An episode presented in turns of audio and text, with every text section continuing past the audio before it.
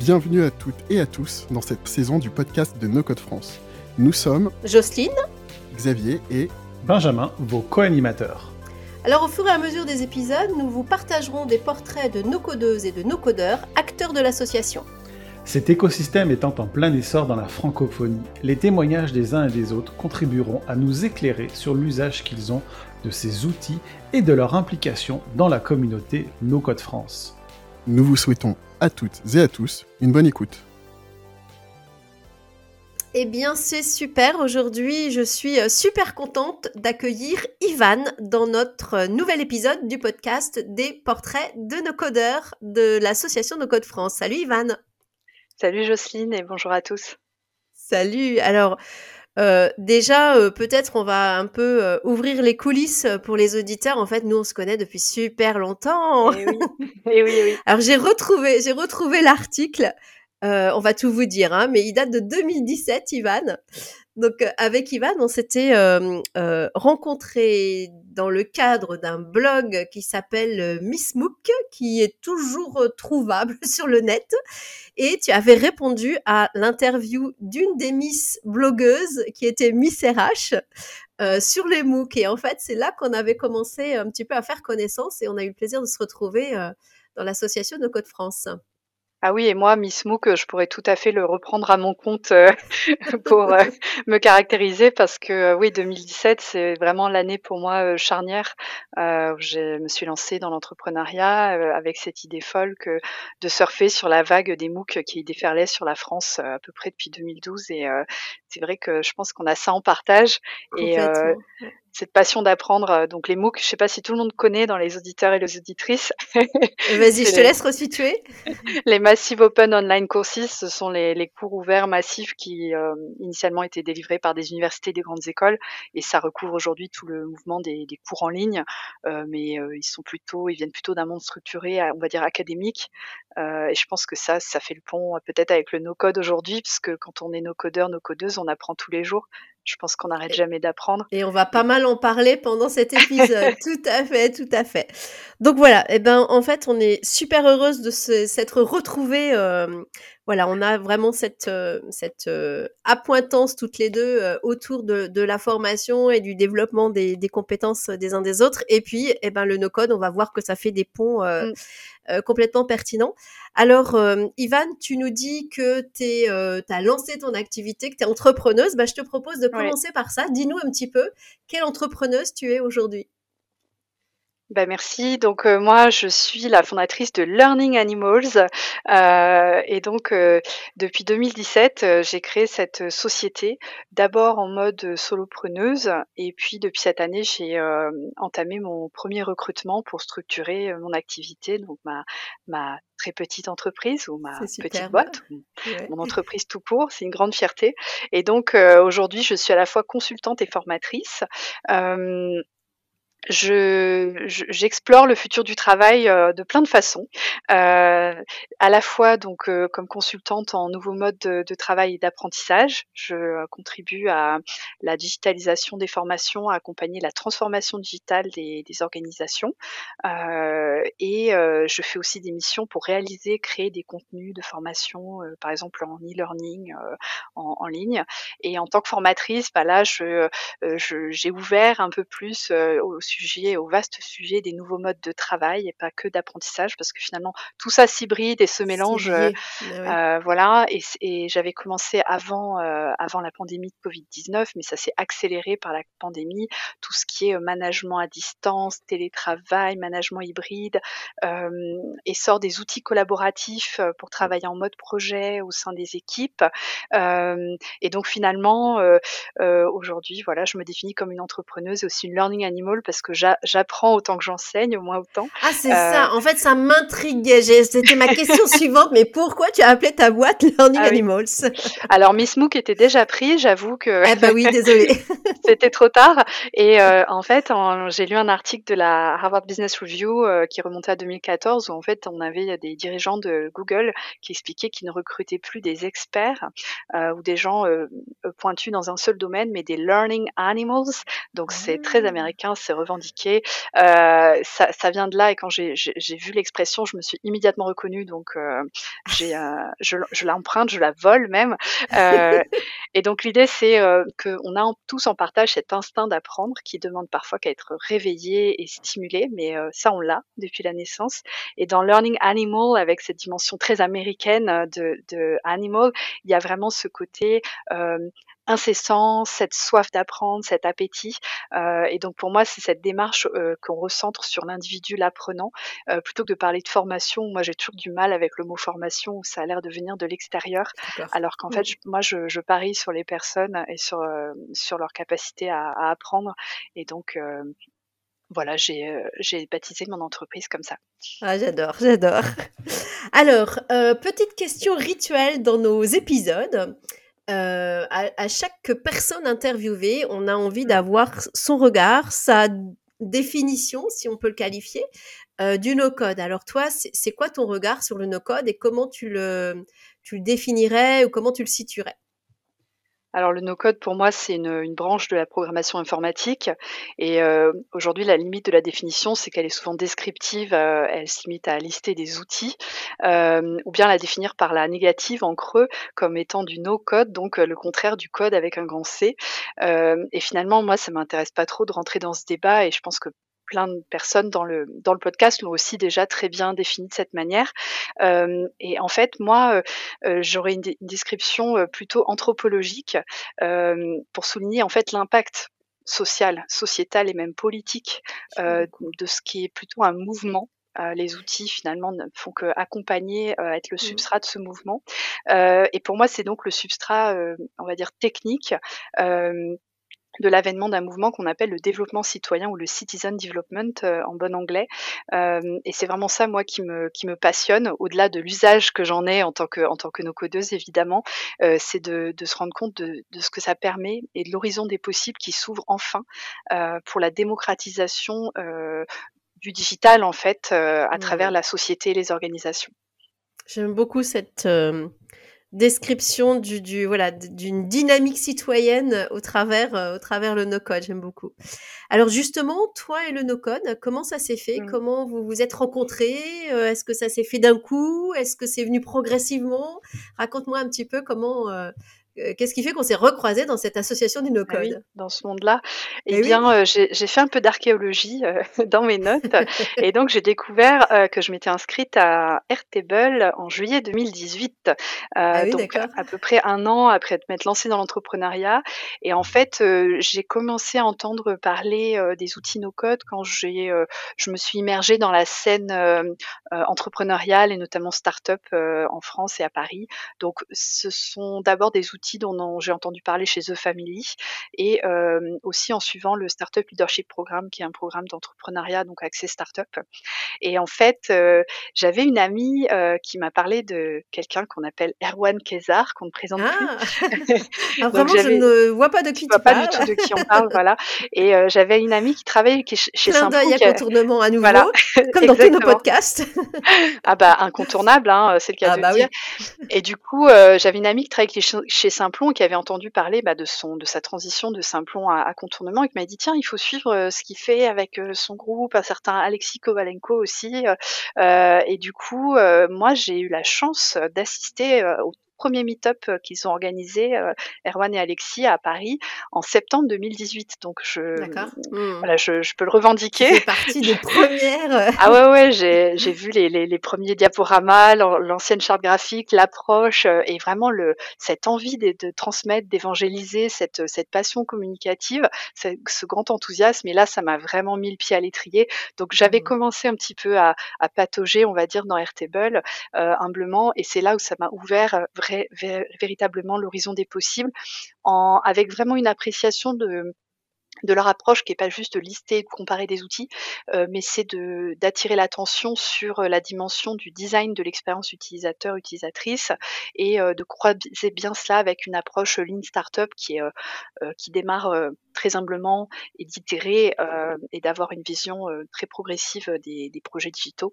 Mmh. donc vraiment, j'ai été emballée à l'époque par la démarche et j'ai commencé vraiment à, à m'immerger dans l'écosystème et je suis restée en veille depuis lors. Superbe. Alors, avant qu'on qu'on approfondisse en fait avec euh, avec le no-code, est-ce que tu peux nous resituer un petit peu ton parcours? Donc là, on, on a entendu que depuis 2017, tu as lancé ton ta propre euh, entreprise. Euh, Peut-être c'est intéressant aussi de savoir d'où tu viens avant, qu'est-ce que tu as fait. Ouais. Euh, moi, j'ai vu que tu avais un super parcours, tu es passé par plein d'étapes avant. Je pense là que là, ça oui. nourrit qui tu es aujourd'hui et c'est intéressant de le resituer en fait. Ça, ça donne plus de d'épaisseur à, à ce que tu peux faire, ce que tu peux proposer aujourd'hui? Oui, avec plaisir. Donc, euh, euh, 2017, c'est vraiment mon, mon, mon gros, euh, Bascule. mon gros pivot, ma grosse bascule de vie. Donc maintenant, j'estime que je suis mauvaise élève depuis 2017 parce qu'avant, j'étais une bonne élève. Donc, Ah bon? j'ai un parcours. euh, donc, je suis littéraire. Je suis passée par un, un certain nombre de de- d'écoles, de, grandes écoles, euh, et euh, j'ai travaillé d'abord deux ans dans l'administration. Donc, autant dire que c'était pas un contexte très digital. Euh, ensuite, euh, j'ai euh, basculé dans l'industrie électrique et gazière. Euh, j'ai fait euh, donc j'ai travaillé euh, dans, le, développement des, relations en- entre un opérateur industriel et, les collectivités locales et les bailleurs sociaux donc à Tours dans une zone d'expérimentation des smart grids des smart cities. Donc j'ai commencé à m'intéresser au digital par ce biais-là et aussi l'impact des, des data dans euh, la gestion des réseaux urbains. Euh, et en fait, en parallèle de ça, j'ai mis un pied dans l'enseignement euh, supérieur et la formation très tôt, euh, grâce à mon réseau. En fait, dès que j'étais sortie d'école, j'ai pu donner des, mes premières formations. Je suis redevenue bah, prof dans mon école à Sciences Po quelque temps. Euh, donc, donc la, la formation était toujours là, un petit peu en fil rouge à un Mm. moment donné. ça ça s'est un peu improvisé. Et puis le tournant, c'est que au même moment, j'ai vraiment découvert euh, le, le la, enfin, le, le, le pouvoir du digital. Enfin, j'ai fait, on va dire, ma propre transformation digitale en m'intéressant à, à, au, plus largement au sujet du digital, qui n'était pas forcément cœur dans mon, dans mon métier de l'époque. Et j'étais plutôt en, en train de, de, tapoter dans des dizaines d'outils, des, des, vieux ERP, des outils, euh, des fois avec 40 ans. Enfin, c'était très, c'était intéressant. j'organisais, voilà, mon activité en requêtant des tas de choses, en des tas d'outils métiers, euh, et tout en, en me formant à la suite Google, etc. Et en fait, j'ai euh, eu un moment de bascule en, m'intéressant au corporate hacking. Euh, donc, comment innover dans les grosses organisations qui ont du mal en fait à se remettre en question et à faire leur transformation digitale, mais innover un peu sous, sous couvert, un petit peu euh, dans l'ombre. Et, euh, et donc vraiment des démarches d'intrapreneuriat en fait. Comment plutôt de l'intrapreneuriat, voilà, de l'intérieur les choses en fait. C'est mmh, ça. Mmh. Et du coup, ça correspond à une période où je, je, j'avais, j'ai décidé de quitter le salariat, mais il y a eu, il y a eu un peu un sas, une transition. Euh, j'étais ouais. pas satisfaite de ma, ma situation en tant que salariée, ouais. et euh, du coup, j'ai contribué à un hackathon féministe ah. à cette époque-là, en 2016, avec le, en m'impliquant bénévolement au sein du collectif Watt, les Women, Women Hackers Action Tank, qui était la, la branche féministe de, des activateurs, de l'association des activateurs avec un grand H qui ne s'entend pas. Euh, et donc en fait, en, en, mettant pour le coup la main à la pâte, en découvrant la méthodologie de design thinking et design sprint lors de ce hackathon, parce que en, en, allant lever des fonds aussi pour ce pour ce hackathon, j'ai euh, j'ai participé activement et j'ai vécu le hackathon comme tous les autres participants et participantes. Et, euh, et c'est là où j'ai vraiment perçu le, le, le, le potentiel d'aller dans ce domaine-là, en parallèle des MOOC que je commençais à suivre avec assiduité. voilà. Donc de fil en aiguille, et pas forcément avec des liens euh, très, très évidents, mais euh, je me suis rendu compte que euh, je pouvais me former à la fois en ligne grâce aux MOOC, et j'ai fait des MOOC assez, euh, assez pointus sur des sujets qui n'étaient pas du tout dans ma zone de confort intellectuel, euh, et que je pouvais apprendre en fait beaucoup plus vite dans, dans, dans des événements euh, collectifs, collaboratifs, voire communautaires, comme euh, des hackathons. Et c'est là où vraiment j'ai décidé de franchir le pas et de me lancer en, en commençant sur ce prisme du, du digital learning et euh, mmh. en m'intéressant de plus près, j'ai commencé là, une fois que j'étais entrepreneur à temps plein, à vraiment me documenter sur les enjeux de euh, l'apprentissage au sens apprenance, enfin le, le fait d'apprendre dans ce nouveau monde qui se digitalise, les nouveaux usages que permettent le digital. Euh, et puis après, voilà, de fil en aiguille, ça m'a amené à m'intéresser au futur du travail, plus largement aux nouveaux modes de travail autant que d'apprentissage. Mmh. Superbe. J'avais bien aperçu que tu avais un sacré parcours, et ben ça le confirme. et du coup, je trouve ça très intéressant aussi de, de passer euh, de l'administration euh, publique, de grosses organisations, lourdes, mais, mais très apprenantes aussi, parfois un mmh peu à nos corps défendants, à, au mode start-up, au mode, tu vois, à, l'entrepreneuriat comme tu, tu vis aujourd'hui. C'est aussi vivre de l'intérieur des écosystèmes très différents. C'est ça. Mmh. où, ça, où les organisations, les relations fonctionnent différemment et où du coup, bah, ça, ça t'oblige à cette agilité-là et le fait de les avoir traversés tous, euh, du coup, ça te permet aussi d'être euh, hyper euh, fine à décoder les choses, je pense, dans ton, dans ton quotidien aujourd'hui, en fait. Oui, j'ai un peu aussi ce côté caméléon et c'est, c'est, ça fait le lien avec ma démarche liée à l'anthropologie digitale qui est vraiment de, d'aller voir, d'aller m'immerger dans différents écosystèmes, de, de vivre de l'intérieur le, l'expérience, ben voilà, et, et et de, et de m'imprégner de ça et de voir ce que j'en apprends et, vers quoi ça, me, ça peut me propulser. Et c'est vrai qu'il y a, il y a eu un passage où je me suis dit, bah, Learning Animals, c'est ma start-up et je la crée, j'attends pas d'avoir quelqu'un avec qui m'associer. Mais rapidement, j'ai déchanté. Donc, c'était la grande époque de la Startup Nation euh, en France euh, où euh, le, voilà, le capital avait l'air de pleuvoir comme ça et que sur une simple idée, on pouvait aller pitcher, lever des fonds. Je, je, suis passée par Station F. Enfin, j'ai vraiment fait tout. Je suis allée un peu à tous les râteliers. ah non, de mauvaises, de start-upeuses ratées ah et j'en suis fière parce que en fait comme j'étais pas développeuse euh, et que euh, au bout de la deuxième séance de formation au Startup Leadership Programme, j'ai compris que aucun investisseur ne, ne, donnait des fonds d'amorçage à une société où il n'y avait pas un développeur euh, ou une développeuse en cofondateur, cofondatrice. Eh bien, moi je me suis dit mais pourquoi dans ce programme, moi qui suis toute seule et qui ai créé ma société toute seule, pourquoi vous m'avez pris dans le programme? Parce que là vous êtes en train de me dire que jamais je pourrais lever des fonds. et j'ai une amie qui elle a, a payé en free freelance un développeur pour développer son application. Et à l'époque, en 2017, euh, on pouvait sortir 50 000, 70 000 euros et acheter euh, quelque part le développement de son application sans garantie que ça marche, euh, sans parce que c'était avant que le no-code soit popularisé. vraiment, ça s'est joué à quelques années près.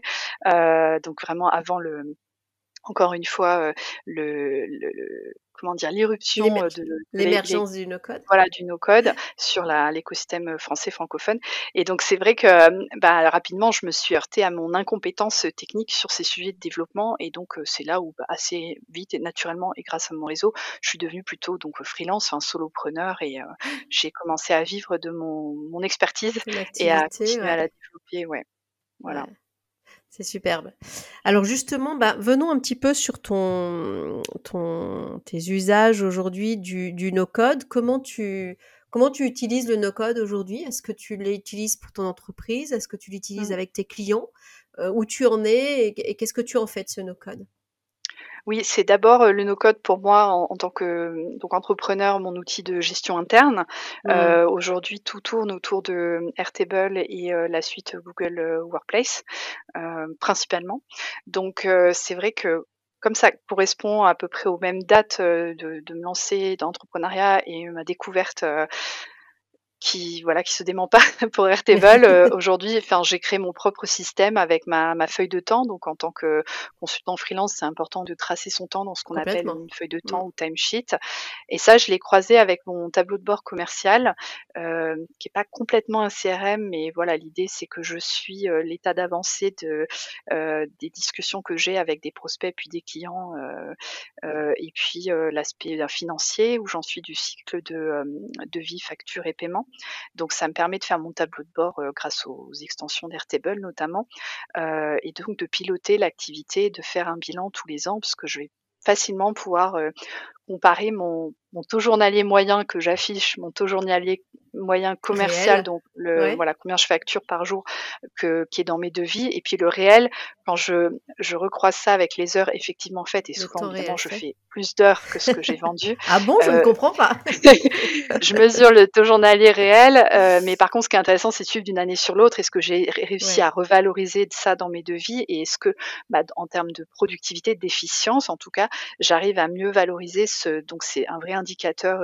d'efficience. Et, et, ça me permet du coup de suivre mon, mon portefeuille client. Donc ça, c'est vraiment le cœur du réacteur pour moi. Euh, et à côté, euh, j'utilise Notion, euh, mais, mais Notion, donc je l'utilise dès que j'ai un usage un peu collaboratif. Sinon, pour ma prise de notes, je reste sur mon outil de prise de notes. Donc moi, c'est mon petit secret, c'est Workflowy que j'ai découvert à la même époque, mais qui est vraiment mon mon outil de cœur sur tout ce qui est écriture et prise de notes pardon. et j'ai du mal à sortir et en fait quand on a un goûté euh, à Workflowy, c'est même très dur de rentrer dans Notion qui est, pas le même euh, la même ergonomie donc euh, donc voilà pour l'anecdote. Et, et, en parallèle, comme je m'intéresse à l'aspect bah, très structurant des, des données, des data grâce à Airtable, je, je, suis venue assez naturellement à travailler sur Glide. Mmh. Et puis, bah, grâce à, à une mission et parce que c'est un acteur français majeur aussi euh, Time Tonic, donc j'ai pas une vision uniquement euh, Airtable euh, centrique. Mmh et puis bah pour le plaisir, je, je m'étais fait une petite liste avant le, le podcast. je mentionne quand même WordPress et Squarespace parce que souvent ils passent un peu sous silence les, les, les, outils de création de sites, mais en vrai ça illustre aussi que le no-code n'est pas une irruption si radicale que ça, mais en réalité la, la programmation visuelle c'est assez ancien, c'est un mouvement qui, euh, qui est ancien et du coup, je pense qu'on peut aussi se revendiquer nos codeuses et, mentionner ces outils. Euh, Complètement, mais c'est souvent, ça ressort souvent hein, dans les entretiens. Euh, j'écoutais justement un, un podcast d'Alexis qui interview, qui, je crois que c'est quand il était, oui, c'est son podcast où il était à la No Code House Athènes et, où ah du coup, il devait interviewer Georges qui, qui, refaisait aussi ce chemin. Euh, euh, mmh. et, bon, WordPress réémerge régulièrement, donc voilà, sans rentrer dans le débat, mais effectivement, ça fait partie de ces premiers outils qui ont, qui ont été facilitants justement par, par l'aspect visuel du travail qu'on pouvait réaliser avec. C'est ça. Donc ok, donc là je vois que pour l'instant le no-code pour toi c'est plutôt euh, c'est plutôt euh, à titre euh, interne que tu vas l'utiliser? Est-ce que avec tes clients, tu commences à penser des choses? Est-ce que tu as commencé à mmh. mettre un peu des choses en place avec eux? Comment tu, tu, fonctionnes en fait? Oui, ça, ça, a vraiment émergé en 2022. Donc ça, c'est la, la, comment dire la puissance de l'écosystème français francophone du no-code, c'est le pouvoir de la recommandation. Et je, je, commence à croiser en fait mon expertise en, on va dire en pédagogie numérique et nouveaux modes de travail avec le no-code. Et donc, j'ai une première référence, une première mission phare que, que j'ai réalisée en 2022, sur laquelle je serai amenée à communiquer dans quelques semaines, ou plus tard en début mmh. d'année 2023. Teasing, le teasing. Voilà. Et oui, oui, parce que c'est une mission d'ampleur pour une association. Euh, donc c'est en depuis depuis le printemps, depuis mars 2022, que j'ai prototypé euh, et, en équipe avec le client et, et une autre euh, société, donc euh, euh, vraiment un projet très intéressant. Et là, je suis en phase de maintenance, le temps, voilà, de, de fiabiliser l'application jusqu'à son vrai lancement en décembre, mais pour une, une association. donc, on est dans le secteur de l'économie sociale et solidaire, et à terme, c'est censé toucher plus de 5000 membres en franco mmh. France et francophonie. Donc, c'est mmh. un gros projet en jeu. et, et c'est vrai que ça a été un, une vraie opportunité de oui, d'apprendre à prototyper avec les clients, voilà. Et ça a été aussi très formateur pour moi dans un cadre euh, euh, vraiment propice à ça et en accord avec des valeurs qu'on retrouve dans le mouvement associatif, qui est aussi la frugalité, c'est-à-dire qu'il y a une, quand même une économie de moyens euh, mmh. financiers, humains. Et là, j'en suis à la phase où je suis aussi en train de, de former l'équipe à reprendre en main euh, mmh. l'outil parce qu'il y a vraiment l'idée de, d'empouvoirment et, et, que ça soit pas juste en mode agence, je te crée une application et ça devient un truc qui, est impossible à, gérer, à maintenir dans la durée. Il y a vraiment l'idée de faire monter aussi en compétence euh, une partie des équipes. Ouais, je euh, crois que c'est le, récurrent des, profils comme les nôtres, c'est de cette transférabilité des compétences et le, souci qu'on peut avoir de, rendre l'autre autonome. Tout à fait. Euh, et donc du coup, voilà, cette envie de, de, transmettre aussi pour que les gens puissent, de façon la plus autonome possible, continuer à, à l'utiliser, voire le développer, c'est ça? C'est ce qui fait sens. Et à un moment donné, quand euh, j'ai beaucoup de demandes, de, tiens, faudrait ajouter telle fonctionnalité, il manque ça, qu'est-ce qu'on pourrait faire? Moi, souvent, je réponds, mais attendez, là maintenant que vous avez un prototype qui marche et qui, a, qui commence à faire ses preuves, euh, je pourrais vous répondre oui, oui, le faire et, et vous envoyer mes factures euh, tous les mois. Et, et, mais en fait, en vrai, ma mission, c'est pas de, de, de, facturer des centaines d'heures, c'est à un moment donné d'arriver à ce qu'ils reprennent le relais et puis d'aller euh, partir vers de nouvelles aventures auprès de nouvelles organisations qui sont que en, amorçage de cette démarche-là. Et du coup, tu as eu des. Alors, sans dévoiler. En fait, tu nous as fait un très bon teasing. Peut-être, chers auditeurs, que euh, à la date où sortira cet épisode, eh bien, peut-être qu'Ivan pourra nous en dire un peu plus, nous mettre un lien dans le podcast pour, euh, pour le partager. Donc, vous aurez eu le teasing euh, en amont. mais sans dévoiler les choses de, de trop, comment ça s'est passé, justement, cette, cette transmission? Est-ce que les gens étaient ouvert, c'était facile pour eux de se l'approprier? Est-ce qu'ils, tu vois, ils en étaient où de leur maturité digitale sur cette type d'approche et ce type d'outils mmh euh, quand tu es arrivé et comment ça, comment tu as mmh. fait monter les marches en fait? C'est en cours. Alors ce qui est intéressant, c'est qu'il y avait déjà des, des personnes euh, faire de lance dans, dans les bénévoles euh, de mmh, cette structure euh, qui étaient convaincus par le no-code et déjà même dans les business no-code pour certains. Ah donc c'était quelque part les porte-paroles, les avocats du no-code en interne. Donc c'est ça a vraiment plus que préparé le terrain, ça a permis de. Donc il y avait déjà cette culture, ces graines qui étaient qui étaient qui étaient Et donc à partir de là, euh, ce qui est intéressant, c'est que dans dans le secteur de l'ESS, et du coup c'est aussi ce que fait No Code for Good, enfin comme la ressource financière est limitée, euh, ça fait très vite sens, les interlocuteurs, interlocutrices sont à l'écoute de se dire ok, on va opter pour une solution frugale. Euh, on va pas non plus se perdre dans des micro détails euh, et donc j'ai presque travaillé sans cahier des charges, c'est ça qui est rigolo. Mmh, mmh, Donc il y avait une mmh, prise de risque. Hein. J'ai quand même vendu un forfait. je me suis fait un peu peur.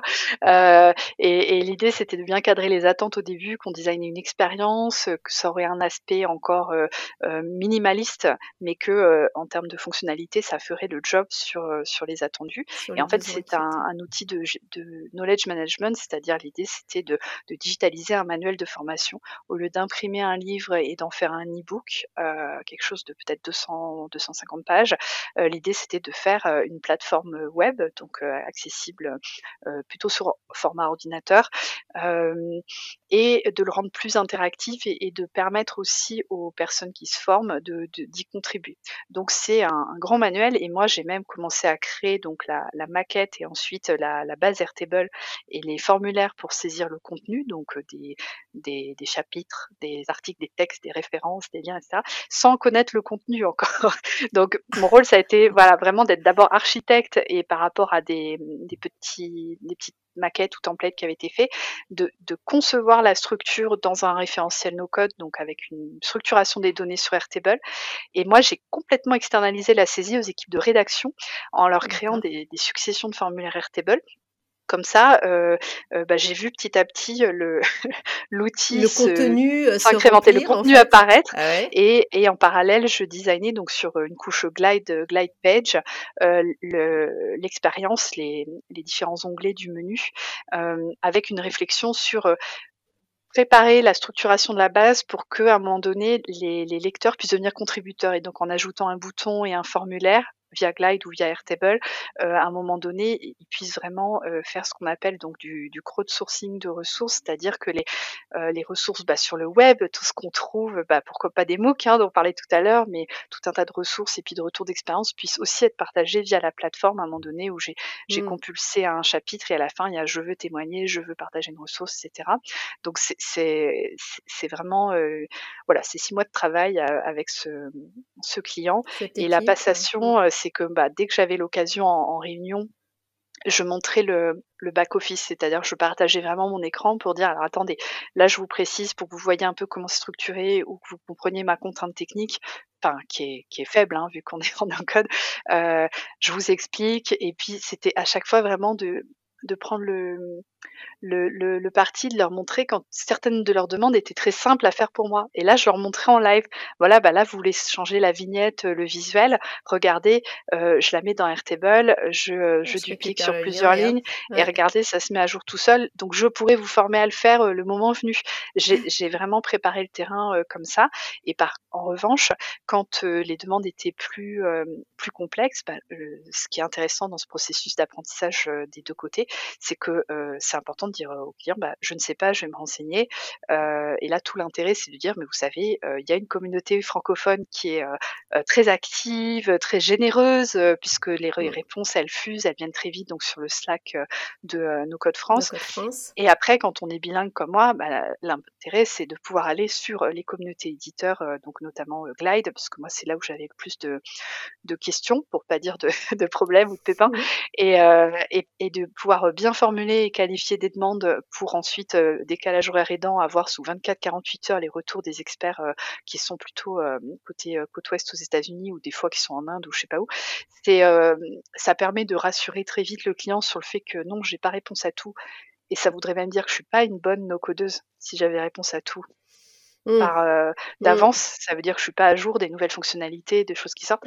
Mmh, et par contre, là où peut-être on s'est fait peur, en tout cas moi, c'est que ce système de ces outils, bah, ils sont par exemple, pour prendre, l'exemple de Glide en plein essor, ils sont jeunes, euh, ils sont parfois un peu instables. Il y a des fonctionnalités qui sortent, alors c'est super, mais des fois ça casse un peu euh, l'architecture ou la présentation qui était faite.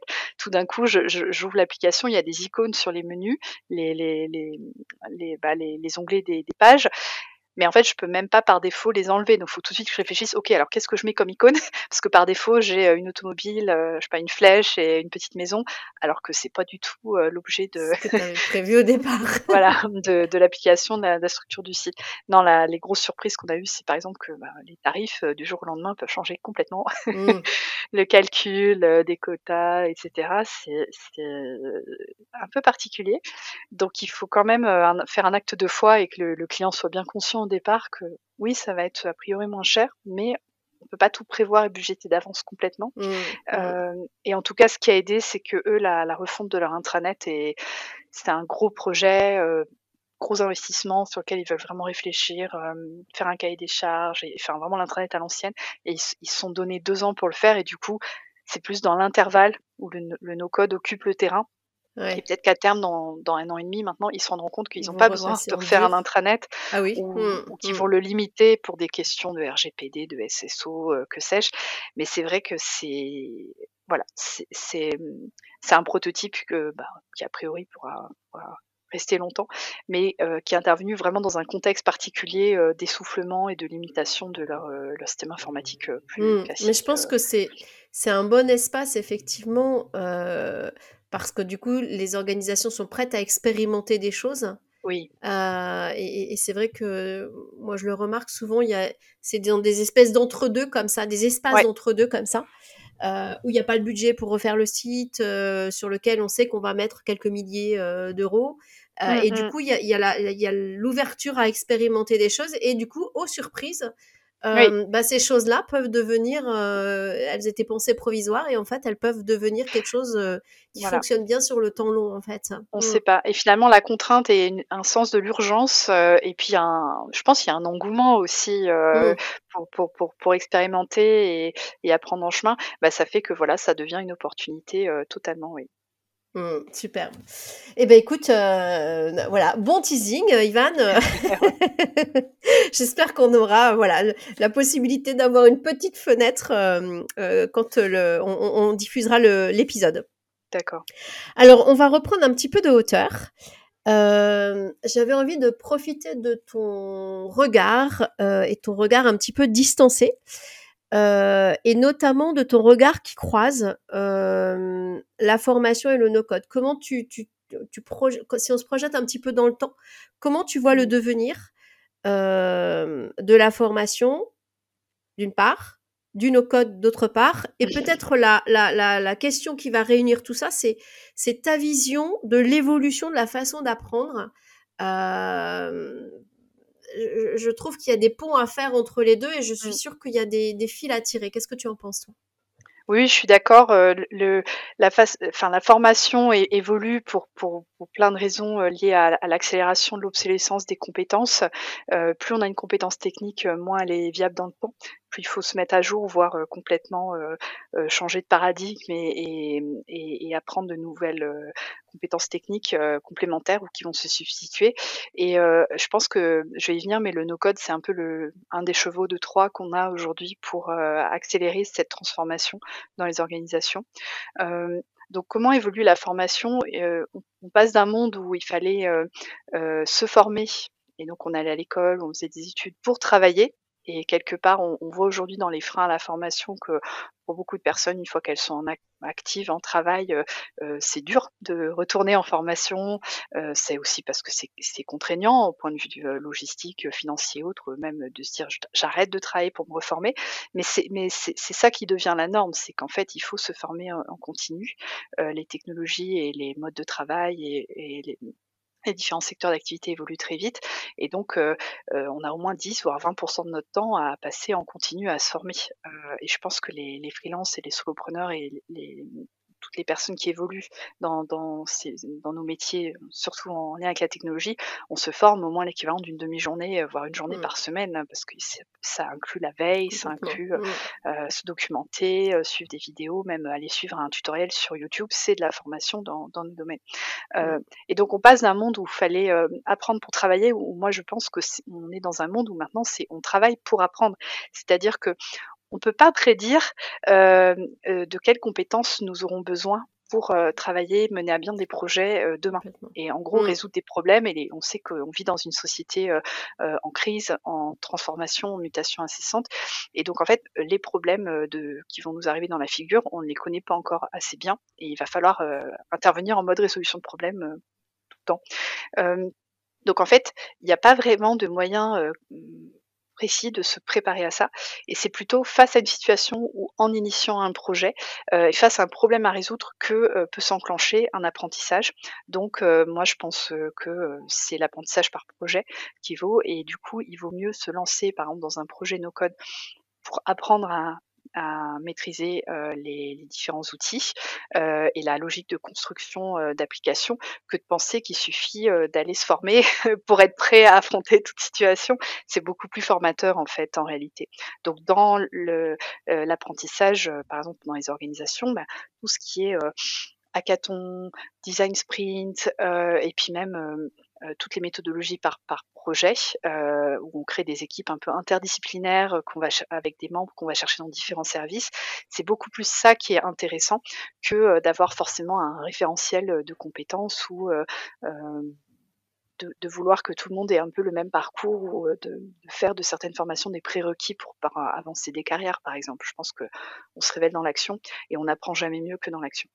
Mmh. Donc euh, mmh. c'est là où le no-code, c'est un terrain de jeu et d'expression qui est, qui est fabuleux pour ça.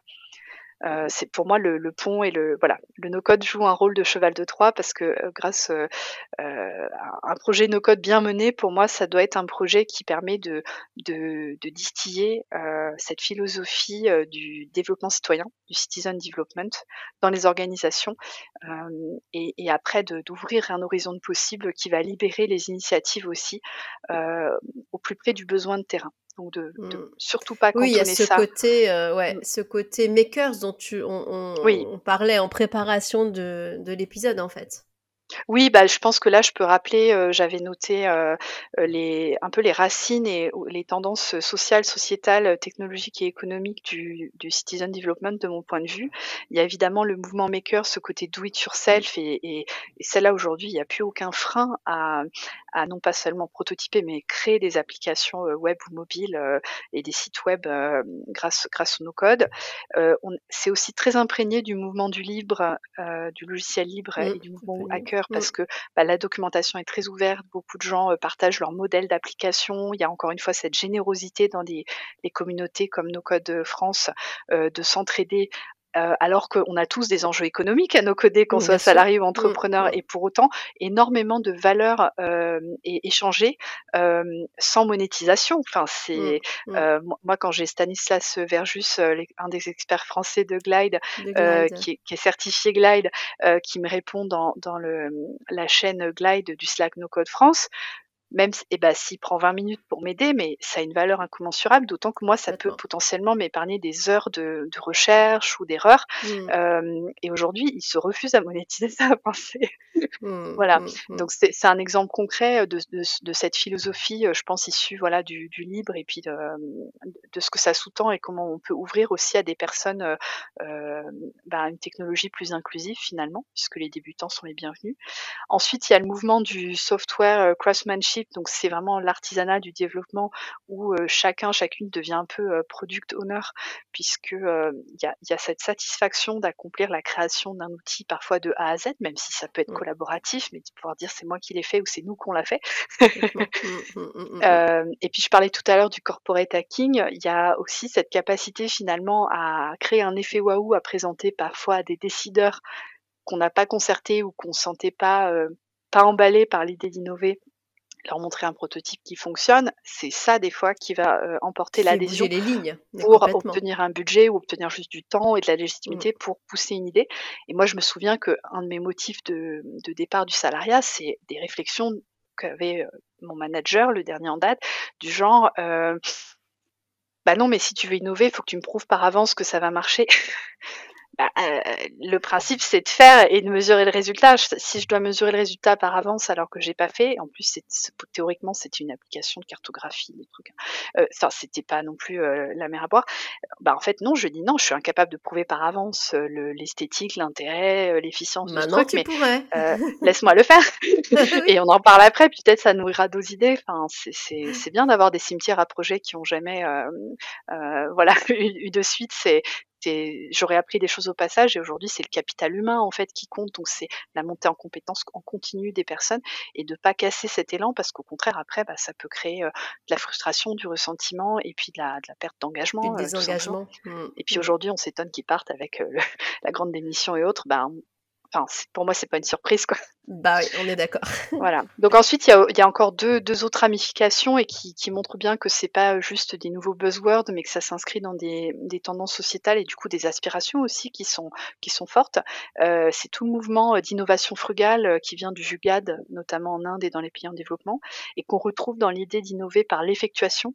L'effectuation mmh. qui n'est pas euh, une théorie de l'innovation comme euh, le lean startup, comme le design ou le management par projet où on a un peu les ingrédients et les étapes de la recette, mais l'effectuation, c'est vraiment la logique d'action des entrepreneurs qui réussissent. Et derrière, il y a tout un mouvement social de se dire, je m'intéresse sur les effets que je peux produire. Donc aujourd'hui, bah, j'ai mes dix doigts, j'ai un ordinateur, euh, j'ai une connexion Wi-Fi et j'ai accès à la communauté Slack de, de No Code France. Donc potentiellement, je peux créer, me faire aider, avancer euh, à partir d'une idée. Et ça, je trouve qu'on fait bien le lien entre développement euh, citoyen et effectuation au lieu de se dire. yeux, Ivan, j'ai les cinq principes de l'effectuation. Ah bah allons-y parce que on, peut, peut en parler, c'est vraiment majeur comme approche. Principe 1, on démarre avec ce que l'on a. Exactement. Principe 2, on agit en perte acceptable. Principe 3, 3, on obtient des engagements.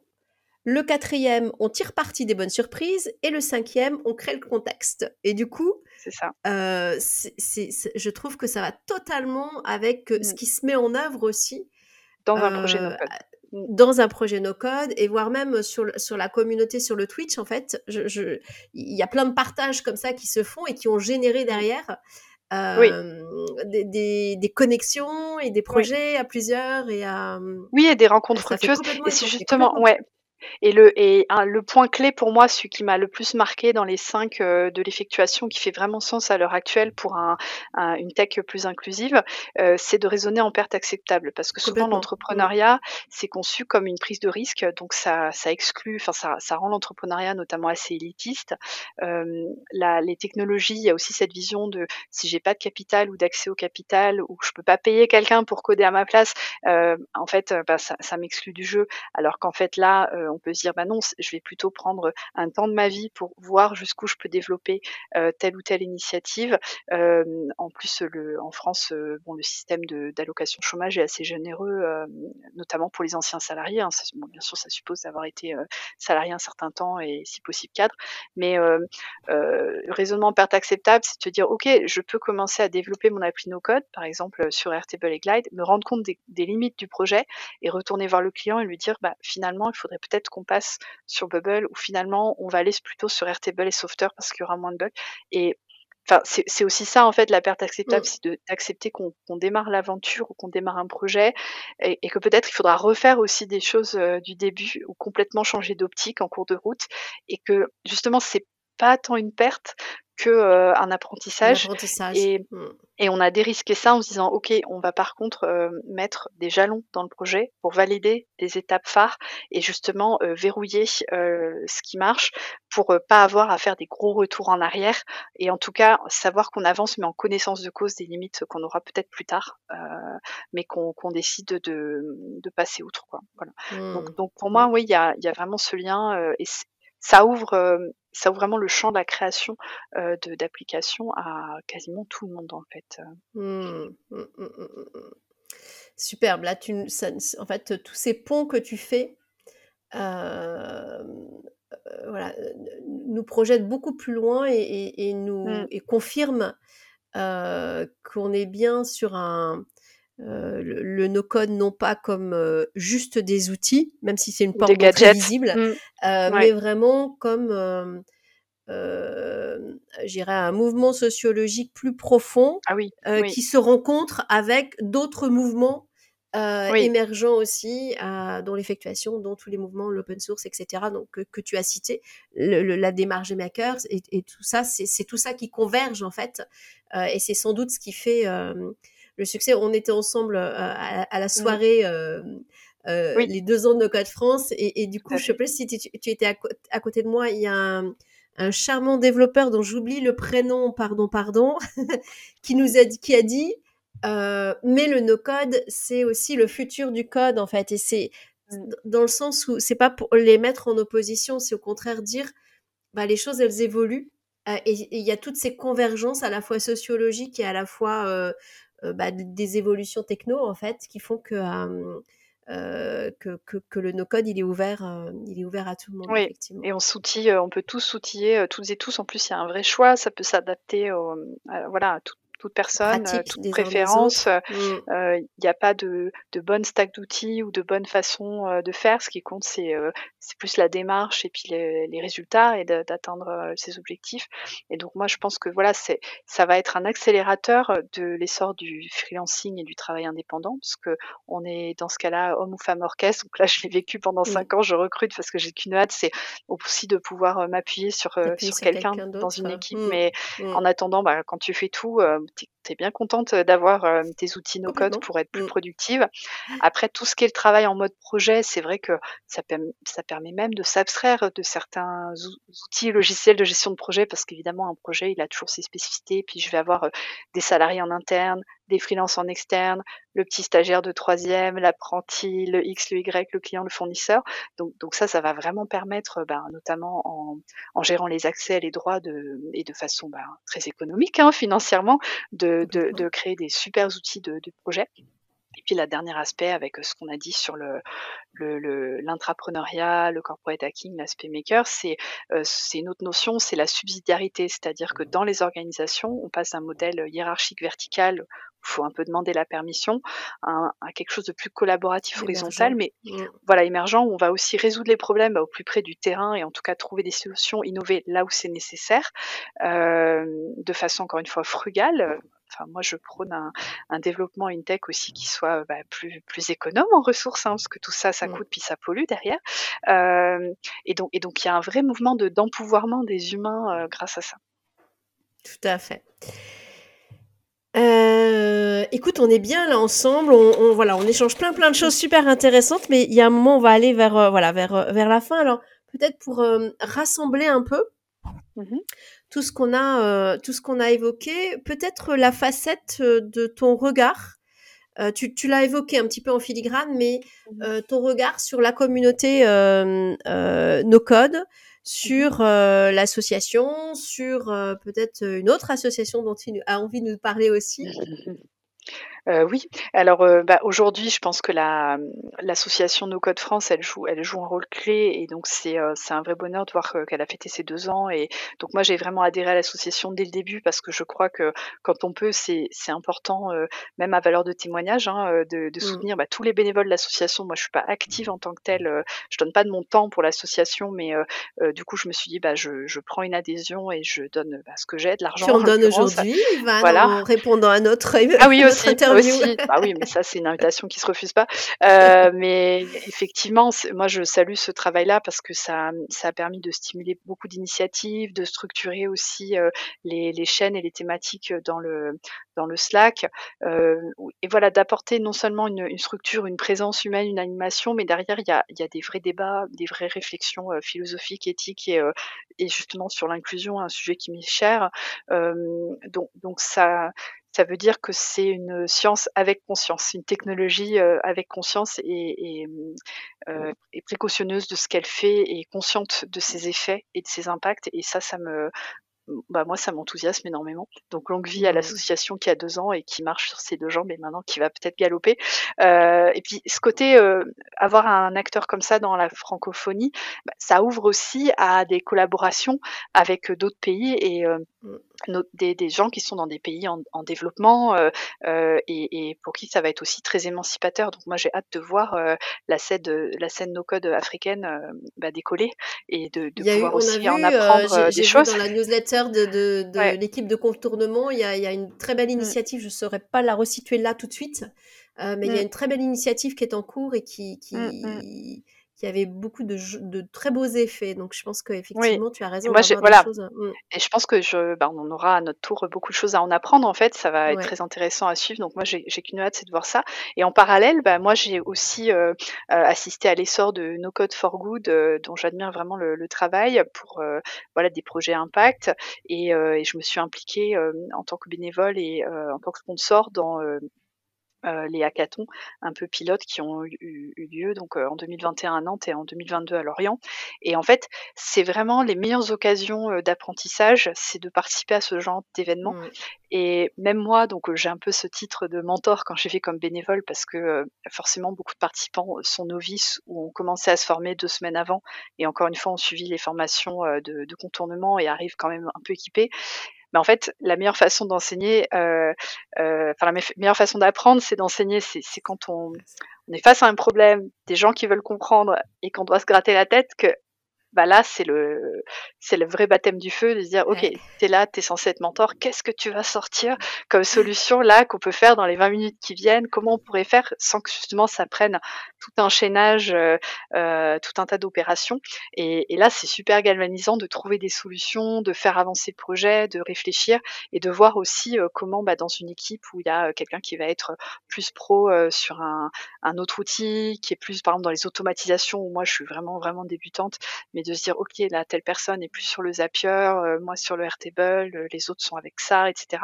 Bah en fait euh, bah, c'est un apprentissage en accéléré et c'est exactement ce que je disais tout à l'heure, c'est il faut faire pour apprendre et pas apprendre et attendre de penser qu'on a appris quelque chose pour faire. C'est vraiment dans l'action que, que se révèle quelque part la compétence. Euh, et puis tant mieux s'il y a des échecs et tant mieux et on apprend en fait aussi grâce aux bugs concrets, hein, clairement. Complètement, tout à fait. C'est des fois plus apprenant même. Ah oui, parce que généralement, ça, on s'en souvient. On cherche, on se creuse, on se creuse.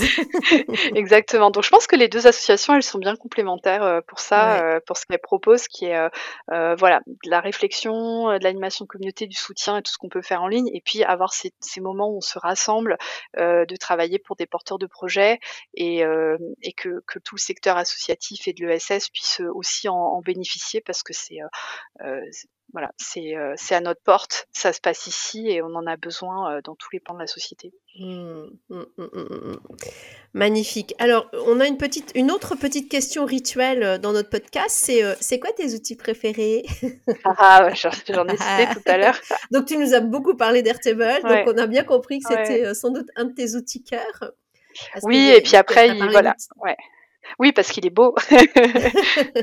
tout à fait, tout à fait. Après, euh, je m'intéresse euh, à tous les outils bases de données pour avoir travaillé avec le Airtable français, donc TimeTonic, pour euh, bientôt être en situation d'aller enseigner ces outils à des publics en insertion. Donc, en fait, je pense que ce qui est cœur, c'est d'apprendre à structurer des bases de données parce que c'est vraiment euh, euh, le, le, socle sur lequel on va pouvoir construire euh, tout le reste, les applications, les cas d'usage, les automatisations.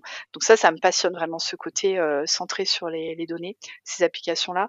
Donc moi, ce que en fait, je vais d'abord dire quelles applications j'aime pas. J'ai ah un bah peu dit tout à l'heure sur euh, sur Notion parce que euh, euh, ça, me, ça me déroute beaucoup Notion, même si je trouve que c'est épuré, c'est pas cher et c'est collaboratif, donc ça coche plein plein de, critères. Mais en fait, c'est encore assez pauvre sur les bases de données. Et en fait, on voit tous que tous les outils évoluent vers une sorte de convergence, c'est-à-dire que Notion s'est mis à faire des bases de données, Airtable a fait des, blocs qui sont des pages, et euh, TimeTonic, donc le Airtable français, ils ont une super base de données avec des smart pages, donc qui sont des pages euh, de documentation des applications et des process ben, qui ressemble à du Notion. Euh, et derrière, toute la question, c'est comment tout ça va se brancher avec des outils plutôt de management visuel, donc de pilotage, tableau de bord avec des graphiques et tout dans tous les sens.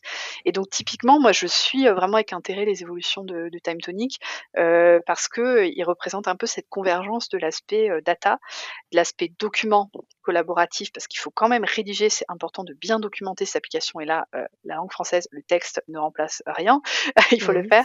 Euh, et puis, comment comment derrière on, crée des interfaces qui permettent de piloter tout ça, quoi. Donc, euh, mmh. donc moi, c'est la, la, convergence qui m'intéresse. Je pense qu'il va y avoir des, des, fusions, des rachats, des tas de choses. Et euh, oui, je pense que j'explore pas assez les, outils d'automatisation. Donc euh, voilà, en attendant, euh, Airtable me sert à faire. Euh, j'ai une base qui liste tous les outils que je repère, que je teste, que je dois tester, que je mets en attente. Puis ça inclut le digital learning, mais beaucoup d'outils no-code. Et en fait, euh, ça m'aide aussi à piloter mes abonnements parce qu'il y a un vrai sujet mmh. qui tous les mois, mon deuxième, euh, mon deuxième budget après les salaires, c'est les abonnements informatiques, bah les outils SaaS. Et donc ça, ça, ça commence à faire des, des beaux chiffres. Et donc c'est vrai qu'à un moment donné, il faut aussi réfléchir à, ben, c'est bien tous ces outils, choix. mais il mmh. faut les substituer les uns aux autres parce que sinon c'est pas viable financièrement. Et donc dans ma base, j'ai aussi une table qui répertorie tous les endroits où on peut trouver des réductions et des coupons. Mmh. voilà, donc ça c'est aussi important de, de suivre ça euh, parce que sinon euh, l'ardoise peut être assez chère et surtout que bah, dans cette veille permanente, moi j'aime bien mettre les mains dedans, euh, toucher à tous ces outils et après je refacture une partie quand je suis en mission client, mais pas voilà, pas et, et, avant que le client euh, paye lui-même ses abonnements, il y a des phases de transition, des notes de frais, mais je peux pas euh, tout refacturer. Donc il y a, y a, un vrai sujet. et donc pour l'instant, mmh. je gère cette, euh, cette contrainte financière dans Airtable. Donc au cas où il y avait encore des doutes sur euh, l'attrait de la solution. Sur ton usage de, sur ton usage le, Airtable. C'est le réflexe. Il y a un besoin, hop, Airtable, et généralement il n'y a rien. Euh, voilà, Airtable vient au bout d'à peu près tout. Mais c'est vrai quand on a, on a, en fait, ça, ça fait partie des habitudes d'usage, euh, ce qui fait que je pense qu'on pense aussi Mmh. Euh, nos idées sont un peu formatées avec nos outils. Donc, du coup, on a un truc, on une problématique et hop, on, on, voit la solution déjà avant de l'avoir euh, oui, donc faut pas, faut pas dans l'outil en fait. Mmh. Bah, je pense qu'après il y a deux stratégies, c'est vraiment de devenir expert ou experte de, d'un outil ou d'une stack d'outils et de pas en démordre. Mais la limite, c'est que pour certains clients, ça va pas complètement cadrer avec le besoin et donc quelque part on va reformater le besoin du client, pas toujours dans son intérêt. Euh, donc je pense que moi qui qui suis pas no codeuse à temps plein, donc c'est un peu ma, mon privilège, mmh. c'est de rester aussi généraliste et je suis pas agnostique parce qu'on est tous biaisés, mais d'être ouverte à ça, ça fait que euh, euh, je pourrais plus, plus présenter un arbre de décision à un client en lui disant alors votre sujet c'est la souveraineté des données, donc déjà vous oubliez les Américains et les autres. Donc maintenant qu'est-ce mmh. que vous avez en Europe? Maintenant votre sujet c'est vous pouvez faire de l'open source, vous allez euh, sur Bezos, vous pouvez pas, vous allez sur TimeTonic et, et ainsi de suite de descendre en fait l'arborescence et de mettre aussi le client devant ses contradictions. S'il me dit bah je veux du pas cher, du fun machin, mais français souverain, sécurisé, données de santé, bah non, il faudra qu'il. Ah. enfin, il y, a, il y a un critère euh, euh, sur lequel il va falloir euh, Diminuer, euh, euh, mm. quand, quand, on intervient à un niveau, euh, bah voilà, en, en, début de projet, de travailler la méthodologie de cadrage de projet, etc., et en restant agnostique ou en ayant les bons contacts après experts à qui repasser le, le sujet, c'est intéressant en fait de se poser toutes ces questions et de, de rester en veille et d'aller aussi au No Code Summit, rencontrer les éditeurs, etc. Complètement, mm, mm, tout à fait, tout à fait. Eh bien, écoute, j'ai adoré cet échange avec toi, Ivan. Euh, voilà, on a plein de points convergents. J'ai l'impression qu'on parle la même langue, même euh, chacune avec ses différences, mais du coup, c'est bon, c'est bon. Euh, si je me projette un peu dans le temps, est-ce qu'il y a quelqu'un que tu aimerais bien écouter dans un prochain podcast? Tu vois, on fait notre liste pour les prochains, oui, prochaines interviews. Et, et c'est vrai que voilà, c'est intéressant d'avoir aussi vous qui vous aimeriez entendre. Mm, Donc mm. toi, qui tu aimerais entendre dans un prochain épisode? Comme ça, on lance l'appel en même temps à la personne.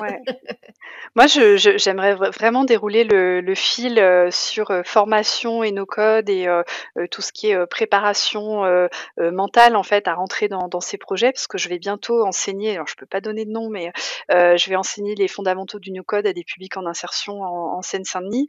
Et du coup, moi, ça m'intéresse des parce que je suis plutôt habituée au public adulte et plutôt au public entreprise, donc pas les mêmes problématiques.